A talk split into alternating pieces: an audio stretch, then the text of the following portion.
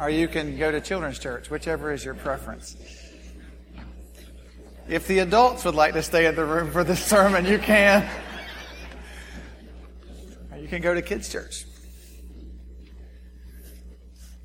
Bye, everybody.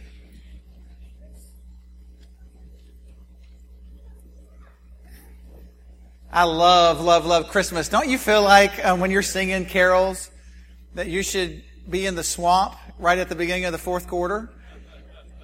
For all the Gator fans in the room, you know, or I know, I know, we've got some fan bases. I don't like the Gators, so I'm safe talking about this. But it's so awesome. I was there last Saturday. You put your arms around your friends, you sway. Shouldn't we just do that when we're singing carols? Doesn't it feel like that would be appropriate? Apparently, I lost you at the swamp. And so uh, we're just kind of carrying on from here. I, I, hope that it's been an amazing Christmas season already. Um, I love Christmas. I love what Ryan was sharing. Um, he didn't amplify a lot on the Advent conspiracy. There's just this idea that Jesus did not come onto this earth so that we could have a tree and a lot of lights and be uh, joyful about Santa Claus only. Although you can find great joy in many of those things. But what he really came is to create this conspiracy, this upside down kingdom, this beautiful world where, where literally people are like this. They're like saying, you know what? How can I um, buy socks and give them to the homeless attached with the gospel so that the grace of Jesus Christ can carry on? Or as one of our Bible study groups did, how can we give up our party so that we can actually sit together and share life so that children at the Florida Baptist Children's Home can receive gifts in their lodge? I mean, that, those are kind of the conspiratorial thoughts that you start to have when you're, when you're a part of the kingdom of God and when you're excited about being a part of the kingdom of God. I, I feel like, I feel like I want to pray for my children that the greatest thing they look forward to is, and, and I'm not anti, you know, Claus, so you're not going to hear sermons against St. Nick up here. So, uh, but here. I don't want them to engage this season with the greatest highlight of their lives is what happens by some jolly fat man on the 25th morning. And, and but I, I, want it to be bigger than that, you know, more than that. I, for instance, maybe this year, and I'm too early in it to call this, but I'm going to put this down as a possible ace of spades, was the, the best Christmas moment of 2013. It's, it's going to be tough to beat this. Was standing in, Kim, with you guys. I was, I was in a room. What night was this? I'm, I have no track of days and nights now. It was, it was Friday night. And I'm sitting in thinking, this is the kingdom of God. This is what the kingdom of God looks like. I was, I was smiling at the faces of many of my friends who were serving and, and I was actually plopping multiple, I was standing beside Mike. That enough said. That makes for a great night. We're trading conversation. I'm putting things on people's plates that I have no idea what what the food might be because it was extraordinarily diverse food. And, and I'm, I'm looking face to face with, with more than 50 people groups at the International Learning Center, serving them Christmas meal. And loving the fact that every tribe and tongue and nation and people weren't all confessing of the greatness of the mercy of God yet. But we're hearing that story. And I just thought, God, this is like a, this is like a little revelation moment. I'm telling you, it's going to be hard for me to beat that when I, when I, um, I don't know how much I can tell, so I have to be a little bit careful here. But when I saw five different, um, six different people on stage sharing their favorite holiday season, several of which don't know the Messiah of this season, and just hearing the stories, it was powerful.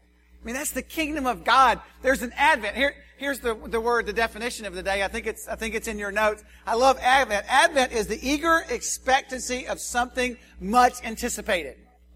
I would say that for me, standing in that line at the end of the night, Friday night, when I went, left that one to go to my third event of that night, which was an exciting night, when I, when I went to that third event, I probably had a hard time focusing because I was just thinking, God, God, what could happen when every tribe and tongue and nation and people hang out with a whole slew of us who, if you were in Bible study this morning, are with ever increasing glory becoming passionate for the things of Jesus Christ and His glory is making manifest in us, among us, and through us. And then that is being made known through all the people groups that are making up Jacksonville, who many of them will scatter back to their countries. I mean, this could become beautiful. Thank you for the, their smattering. But I mean, it just, it become beautiful of this, of this picture of the kingdom of God. The Advent is this expectancy. And, it, and it, I don't want, I don't want to walk away saying, you know, the greatest thing we expect is that we're going to have a big meal and a great Sunday morning, or I don't know what morning Christmas will be. But God, we want to expect, and, and based on this, I want to share a story with you out of the second chapter of the book of Luke. And, and we're going to do this in two parts over the next few weeks. Um, we're, we're going to expect with anticipation that the Messiah who drew near and who put on flesh and he came and lived among us, that he still draws near. Okay, that's good right now, but I hope as we look at the life, anytime I think of the Advent, my mind and heart. In fact, I talked about Anna last year. There's a whole other bent on Anna this year. Simeon and Anna are my two favorite Advent people. So, as long as God allows me to be here, expect around Christmas to hear something about them. Because I just love them. There's an expectancy of their hearts that something vast is about to happen and it could become powerful. I think last Christmas Eve I shared this. Um, I grew up with, I don't, he died when I was eight but uh, until I was eight years old, the best papa on the planet was my papa. He, he just created this urgency about Christmas, and he also created this tension in my life. I think I've shared this with you, but I'll tell it again anyway because it's Christmas and we should tell stories over and over, right? And so, I mean, I love my papa. What he would do, he would always. Um, I'm trying to see if there's kids in the room. No spoilers here. He would always. Okay, let me just tell it this way. He would always call several times throughout the year and have great conversations with me in this deep voice. And he would tell me who that deep voice was. No, no spoilers to any children in the room. And that was so exciting for me. I would hang up the phone. And then he would call back and he would talk to me like he was my papa. And he would, he would talk to me. We didn't live in the same town as he did. So here's ideas for you and your grandkids. He would talk to me and he'd say, little buddy, little buddy, there are, there are presents with your name on it. And I would just go, are you kidding me, Papa? And I, because I knew there were. He said, and there, I mean, he would literally go and pick up the boxes and he would start rattling them. And he would hold them, hold the phone out and rattle them. And I would ask questions. How big is it? How, how much does it weigh? Papa, will you do me a favor and tear the edge? You know? Will you, I mean, he would call, he was so excited. And then, then we would all load up on Christmas Eve and we would go up to their house and this was the torture that, that my parents did to me and my grandparents did to me and my uncle and aunt. They found such great joy in this kind of stuff because we would roll in and then we would have this family meal. But the first thing we would do is bring my brother in to the midst of the tree and we would, he would show us, Papa would walk back. I think, I honestly think he was more excited than we were. If you're wondering where my excitement comes from at times, it's generational. I mean, I think he was, he was absolutely ecstatic about this and he would come back and we would stand at the tree and he would just look and go, man, that's a lot of good stuff, boys. Y'all want to go eat? like, are you kidding?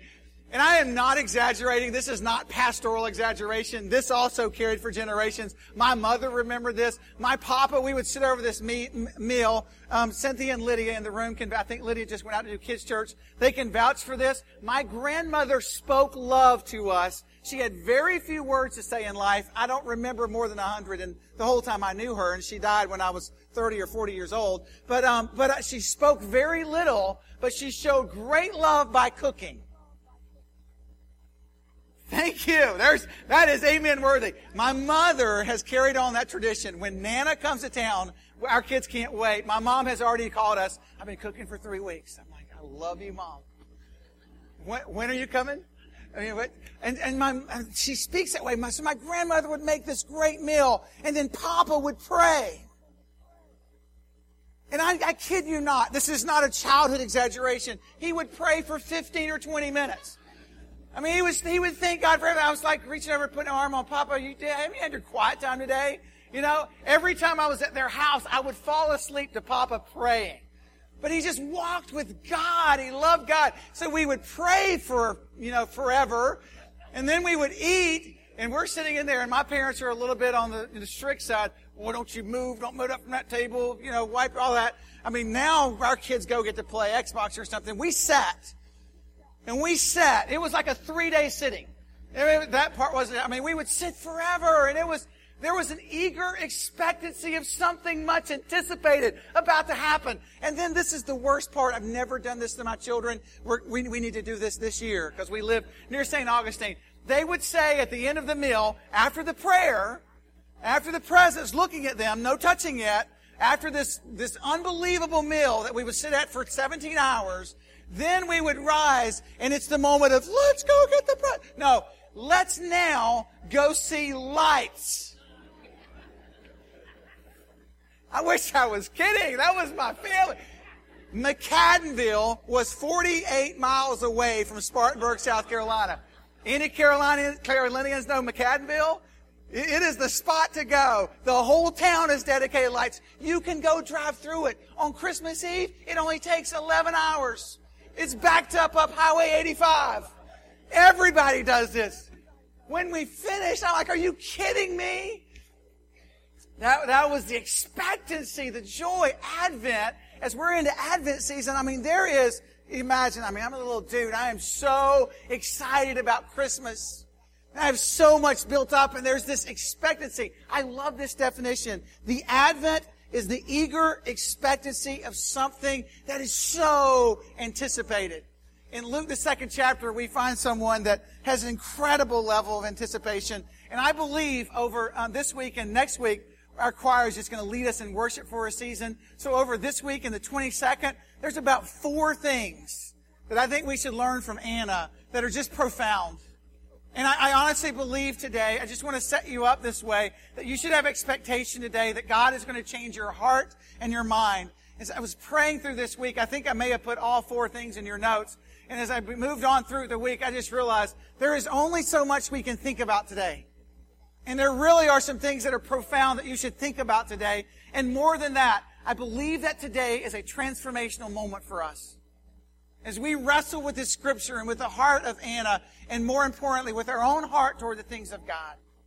And so before I dive into scripture, would you pray with me that the Spirit of God will tune our hearts to the presence of God? And since I've already said that much, I'll just reiterate that. Holy Spirit, stir in this place today in an unprecedented manner. Let your Spirit move us with expectancy. God, I'm just super honest in the room, as many of us already are. This season has been filled with busyness to this point. And God, I pray that there will be a, something that far exceeds busyness, that there will be a holy urgency and expectancy, that there will be an, an anticipation of who you want to be toward us. And God, that, that our lives can be postured through this season in a conspiracy manner so that we taste and see that you are good. And so, Jesus, as we talk through these next few minutes, I pray that you will teach us something from a beautiful person out of Scripture of a beautiful work that you want to do in us. And I pray that in Jesus' name for his sake and glory. Amen. In Luke, the second chapter, verses 36 through 38, there was a prophetess. Her name was Anna. She was the daughter of Phanuel. He's the tribe of Asher. She was very old. She had lived with her husband seven years after their marriage, and then she was a widow until 84 years old. I love this sentence or this fragment. She never left the temple. There's just an incredible statement. She never left the temple. Here's what she did. She worshiped night and day, and she fasted and she prayed. And that's, that's just enough said for the day. I want to read the next verse and we'll kind of think about the next verse in, in the coming weeks. But coming up to them at that very moment, them being Mary and Joseph with the Messiah, she gave thanks to God and she spoke about the child to all who were looking forward to the redemption of Israel to understand this sentence and this level of urgency, I think to set this up, you really have to understand the temple and what's going on in the temple. And in um, Second Chronicles chapters two through six, I'm not going to read all of that. I just want you to understand when you read the words, "She never left the temple." There's something powerful in Second Chronicles chapters two through two, through six. There's this intricate de- detail given to the actual building of the temple. And it was a powerful and beautiful thing that was built. And this temple that they built, it was, it was to hold. And actually Solomon was wise enough to say, this cannot hold the living God. So better said, it was a place where people would be able to go to meet and encounter the presence of the living God. I mean, it was such a powerful place, and there was absolute, utter, great detail and tedious facets giving toward, given toward the building of the temple. And then when you get to Second Chronicles chapter 5, you will actually start to read of some of the, some of the history and the beauty and the passion and the wonder from the details of the, from the details of the furnishings to the intricacies of the wall to the ways that they um, created the crown to the way the colors that they brought. And then they begin to speak in chapter 5 of the legacy that was brought in of, of the building of the ark of the wonder of worship among the people. And then they brought in the ark to the temple and it got quite profound. For in bringing in the ark they brought in the manifest presence of the living god. If you've been in bible study this morning we were all over that when we were asked in our room what's the presence of the living God looks like, it looks like something that brings you silent, that brings you a sense of awe, that is the absolute falling of the presence of God. It's a place where the priests and pastors are silenced because it is all God, all His glory, all beautiful, all wonderful, and the people are broken before Him. And that's not even the opening of the temple yet. That's just the walking in of the ark. Here comes the spirit of the presence of the living God. And so that's, that's chapter five. And I, I just wonder, based on a prior sermon, if as they were bringing the ark in, it was just every six steps. Like, here we go. This is going to be powerful. We're going to put this down. We're going to sing songs because after all, we're an Advent people and there is something that we eagerly anticipate. There is something that we beautifully expect. And here we come. And then, and then you just move on in to chapter 7 of the second book of Chronicles, where Solomon actually stands before the people and said, You've done an amazing work, but it's no longer about you. It's no longer about what you've given. It's no longer about your sacrifices, because everything that you gave, everything you did, it was for His glory. And so right now we're going to turn everything we have, as we, as we ideally have done this whole process, it is all for you, Lord. And then he engages in this prayer, and it is just this prayer that leads to a falling of the presence of the Spirit of God. And Advent, if you will, is an eager expectation of something much anticipated. That's the Advent season. That's what we're about. And as the Spirit of God fell, it was awesome. It was powerful. And back in chapter 5 and again in chapter 7, the people, when they could cry out, simply just said, You are good. You are good. And your love, O Lord, it endures forever and forever. From one generation to the next generation to the next generation. We're Advent people. There's an expectation among us. You see, Advent people who gather and call this an Advent season believe that there is something that we should anticipate about the living God. And when, when we read a sentence, maybe quite possibly one of the most profound sentences in my mind in all of Scripture, there's a lot of sentences that are super profound in all of Scripture. This is one of them. When we read these words, Anna never left the temple. You should read that in lieu of what I just shared about the temple. She just kind of parked in there and lived there. And when I read about Anna, I just wrote down um, these. These are you know four E's because we're pastors and we're supposed to alliterate. I just wrote down four E's that are just huge in her life. And Anna approached this with eager anticipation. She never left the temple.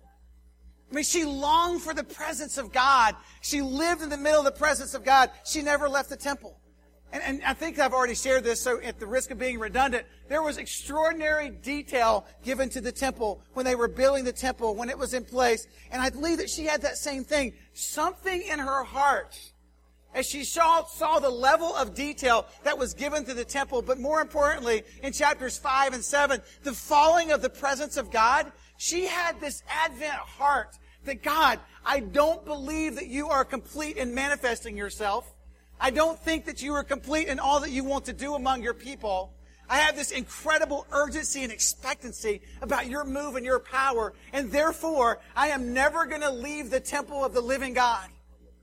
I am going to park my life there, and I am going to have eager anticipation and expectation there because I am an Advent woman, and I believe, God, that you are not going to cease to fall among your people. She never left the temple.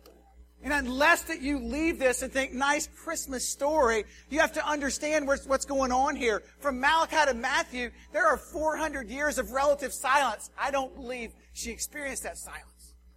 There are years, I've just finished reading all the prophets, and it's a pretty tough road for Israel and Judah as they are walking away and going to their own way.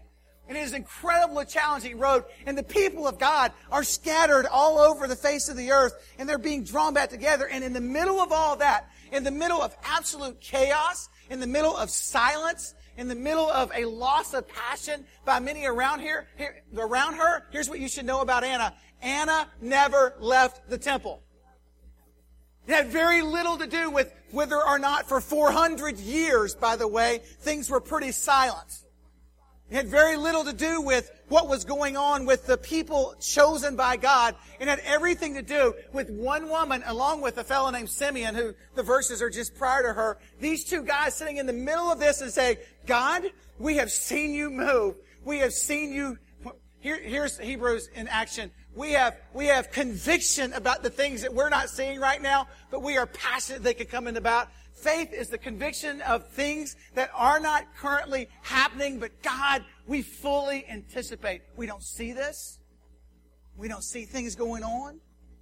Here's, here's the reality of who we are. We will never leave the temple.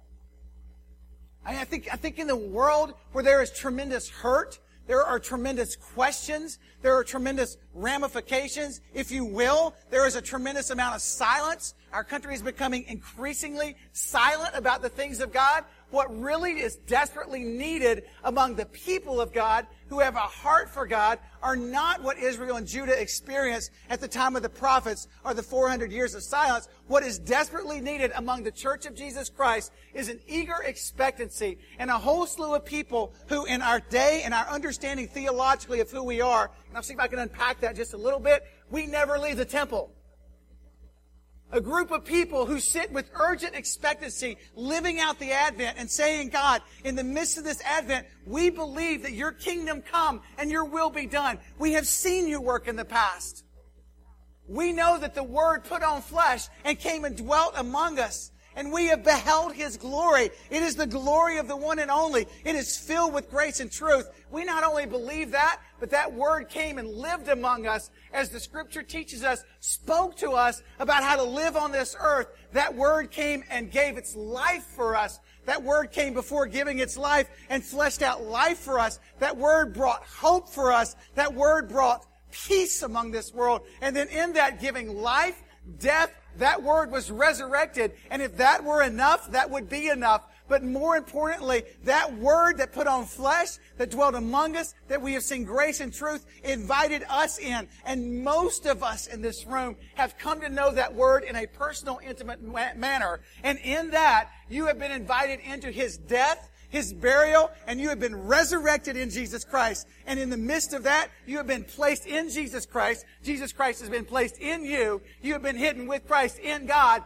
And therefore, there should be a pretty significant number of people who never leave the temple of the presence of God and who pursue, pursue with passion this joy that God, we expect that you're going to do something amazing in our day. We, we, we're just, here's, here's what we've seen, God. We've seen some people craft a temple and your spirit fall. We've seen Anna. We've seen her stand in the midst and we've seen your spirit just move toward her and she saw the Messiah. Father, we've seen many see the Messiah crucified, dead, buried, and resurrected. We've seen your early church, Father. We have seen your early church rest themselves in the temple of your presence, and we have seen you fall with power. We have seen your early church scope out the world and move in faith all over the world. And so as a people like Anna, we're going to sit and rest in your presence because here's what we understand. We are now the temple of the living God. We are a holy nation. We are a chosen people. We are a royal priesthood. And we are set apart for the living God, for the declaration of His glory.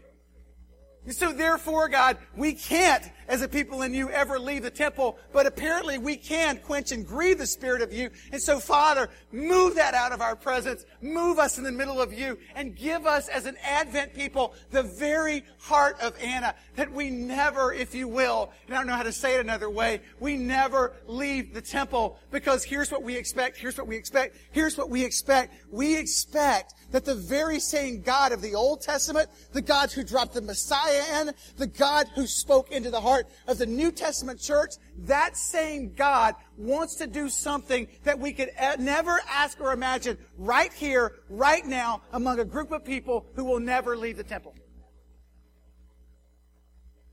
That's, that's the passion of the Advent.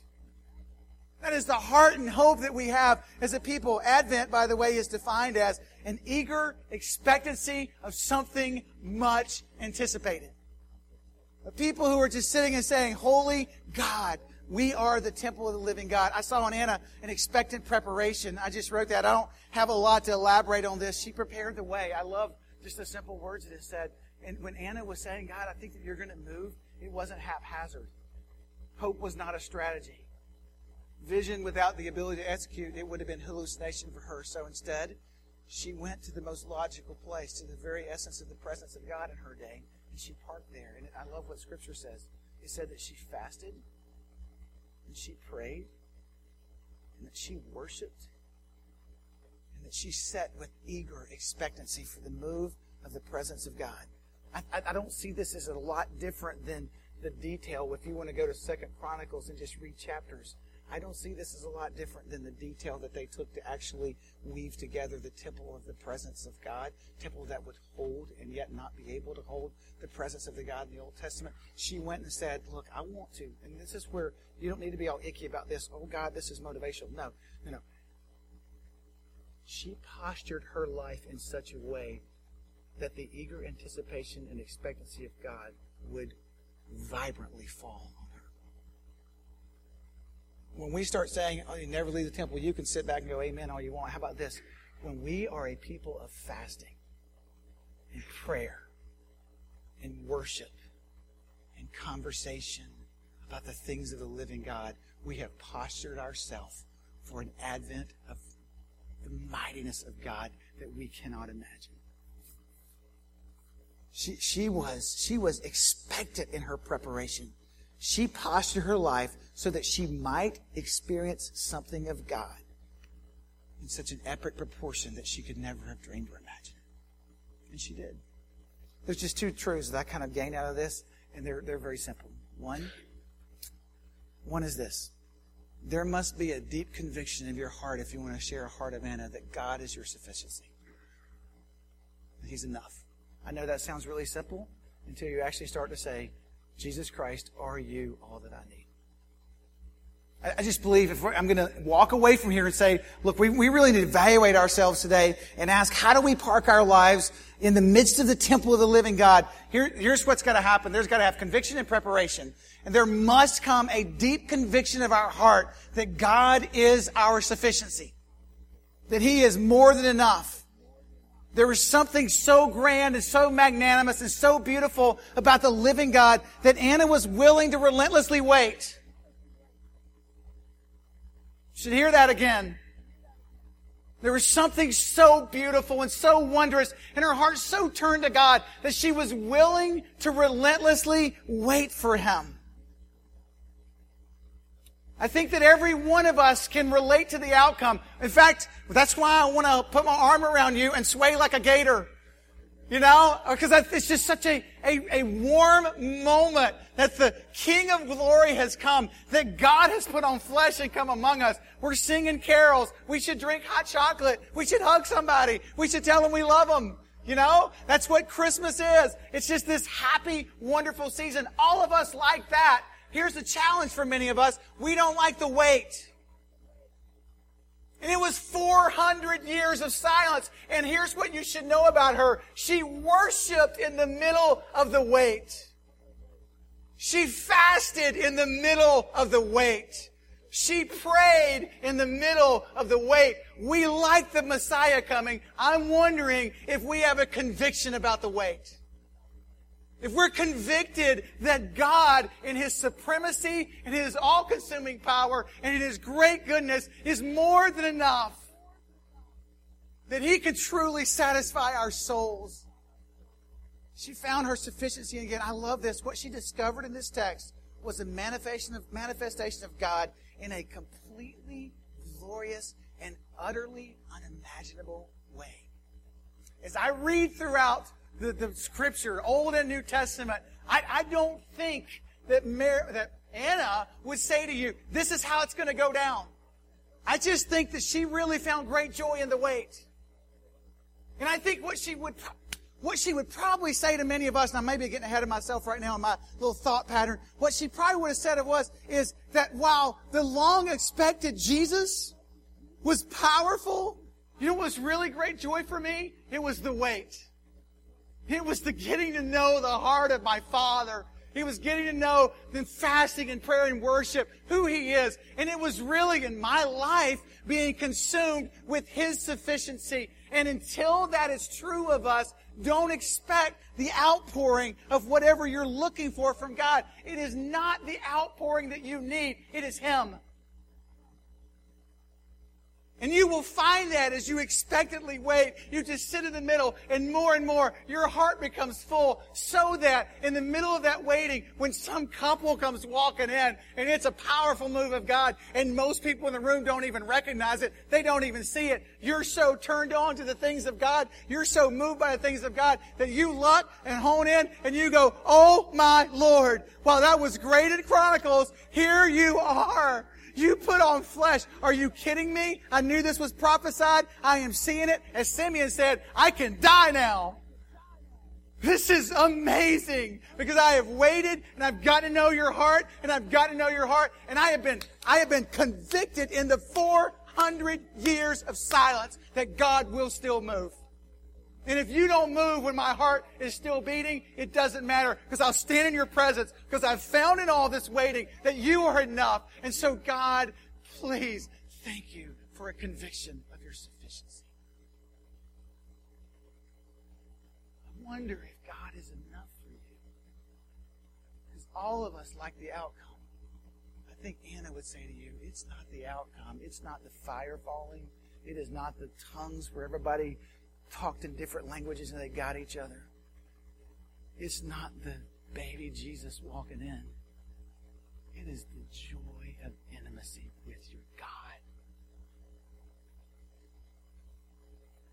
I just I'm, I just wrote two thoughts. One is that there's a conviction that God is our sufficiency. I think secondly, out of that conviction is produced an unhindered preparation. Conviction will lead you to preparation. Just I, this nothing is new today. She literally paved the way for what she experienced to occur. And I, I think I've already preached all this, so you've kind of heard point, point two right now. I think she would tell you it was worth it.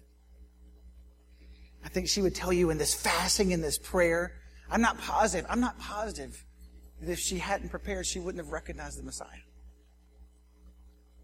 And I'm pretty positive that many of us don't Ephesians 1.18. Um, feel free to write that down and look it up and begin to pray it into your heart. Many of us don't see God at work because we're A, not convicted that He is enough, and B, our lives are utterly unprepared for His work. And so when the glorious Messiah does something amazing in this world, it just passes us by, as it did multitudes in Anna's day. But here's, here's what you should know about Anna. She, she never left the temple. She never, she never left the temple. And here's, you know what she did? She fasted. She prayed. She worshiped. She would tell you it was worth it. Most of us in this room are waiting for something because we're on this planet. We're waiting for someone. We're waiting for something. We're waiting for some hope. We're waiting for some healing. Most of us are waiting. And for many of us in this room, the waiting is extraordinarily painful. You're not alone in this. And I think what Anna would say is in the middle of all of that silence and that hurtful, painful season, I found a peace that surpassed understanding that guarded my heart and mind forever in Christ Jesus. Because I found that what I waited for was not going to be fully and completely answered on this earth. It was already answered in Him. And He was all. He was consuming. He was a consuming fire. Can I just even be more brazen? Every one of us in this room are waiting for something, not most.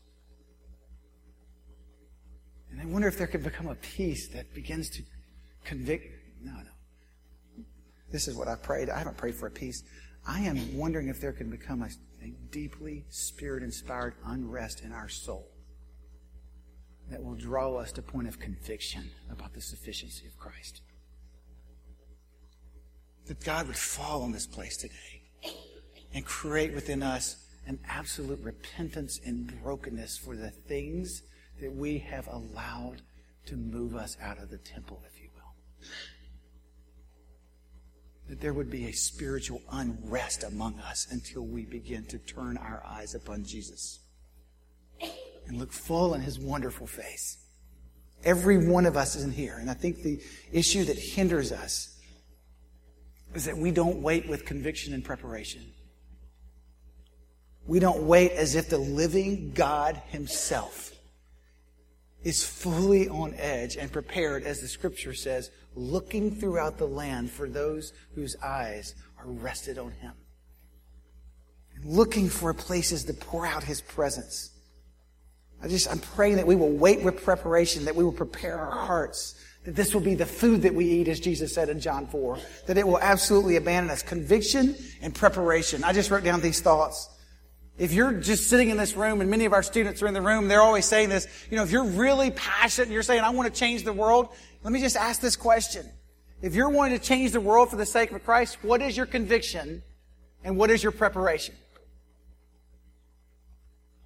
If you're sitting in this room right now and you're saying, you know what, I am so anticipatory of the day that I might marry someone. If that's your prayer, what is your conviction and what is your preparation? If you're sitting in this room and saying, you know what, I long to live generously. I long to be able to hear these stories of people who are buying socks, serving ILC, giving away to Haiti, Haiti, you know, sustaining what God's doing in this fellowship. I long to be that person. Okay, then great. Here, here's the question. What is your conviction and what is your preparation? Because in the middle of all these questions, there were thousands that surrounded Anna that were the chosen people of God that had very little, if any, conviction and zero preparation.